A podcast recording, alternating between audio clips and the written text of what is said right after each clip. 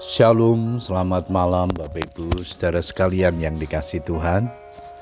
Kita bersyukur kepada Tuhan kembali malam hari ini kita berkesempatan datang kepada Tuhan untuk menaikkan ucapan syukur dan doa-doa kita kepadanya.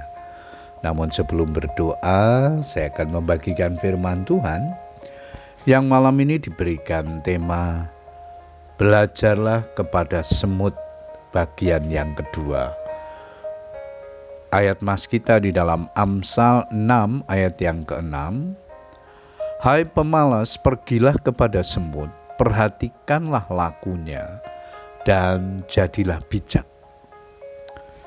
Serangga sekecil semut yang lemah itu ternyata memiliki keuletan dan kemampuan untuk bertahan hidup. Bangsa semut layaknya dijadikan panutan karena mereka secara naluriah bertindak mengabdi untuk kepentingan koloninya. Seekor semut rela melepaskan hak pribadinya dan seluruh karya hidupnya didedikasikan untuk kepentingan koloninya. Sehingga di mana pun kita akan menyaksikan iring-iringan semut bekerja keras, nyaris panjang waktu, siang hingga malam tanpa mengenal lelah. Mereka tidak pernah menabur benih, namun lumbung-lumbung mereka senantiasa penuh makanan. Dengan bekerja sama, mereka memastikan cadangan makanan telah tersedia pada musim penghujan. Semua tidak pernah terlihat bermalas-malasan atau tidak melakukan apa pun, kecuali jika ia benar-benar sakit, cedera berat, atau sudah sekarat. Sehingga di mana pun berada sering terlihat kawanan kecil itu begitu sibuk mencari makanan. Yang lebih mengagumkan lagi, seekor semut mampu mengangkut beban yang berukuran hingga 10 kali berat tubuhnya sendiri. Mereka aktif, hilir mudik, bergerak ke sana kemari, fokus perhatian utamanya adalah bekerja, bekerja, dan bekerja. Mereka bekerja dengan sangat mementingkan prinsip bertolong-tolongan. Solidaritas dan kerjasama tim juga terlihat dalam koloni daripada semut. Selagi ada kesempatan, mereka terus bekerja mengumpulkan makanan Sebab jika musim hujan tiba, aktivitas dan ruang gerak mereka menjadi terbatas.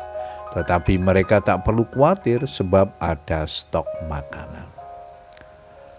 Bapak Ibu saudara sekalian, jika dalam prinsip kerja semut tidak ada istilah malas, bekerja ala kadarnya dan mementingkan diri sendiri, mari kita coba bandingkan dengan kehidupan manusia Gaya hidup bermalas-malasan, bekerja dengan kualitas rendah, hidup berpusat pada diri sendiri justru membudaya di mana-mana.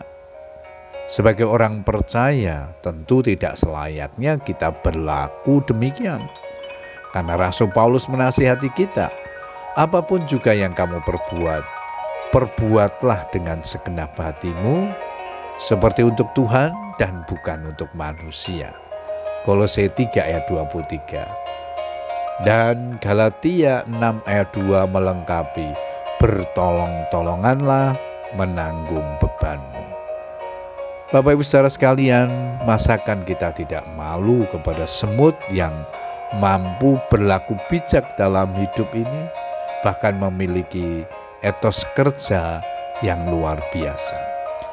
Kiranya teladan semut yang kita baca dan renungkan pada malam hari ini akan memotivasi kita dalam beraktivitas, dalam bekerja, sehingga melalui hidup kita nama Tuhan dipermuliakan.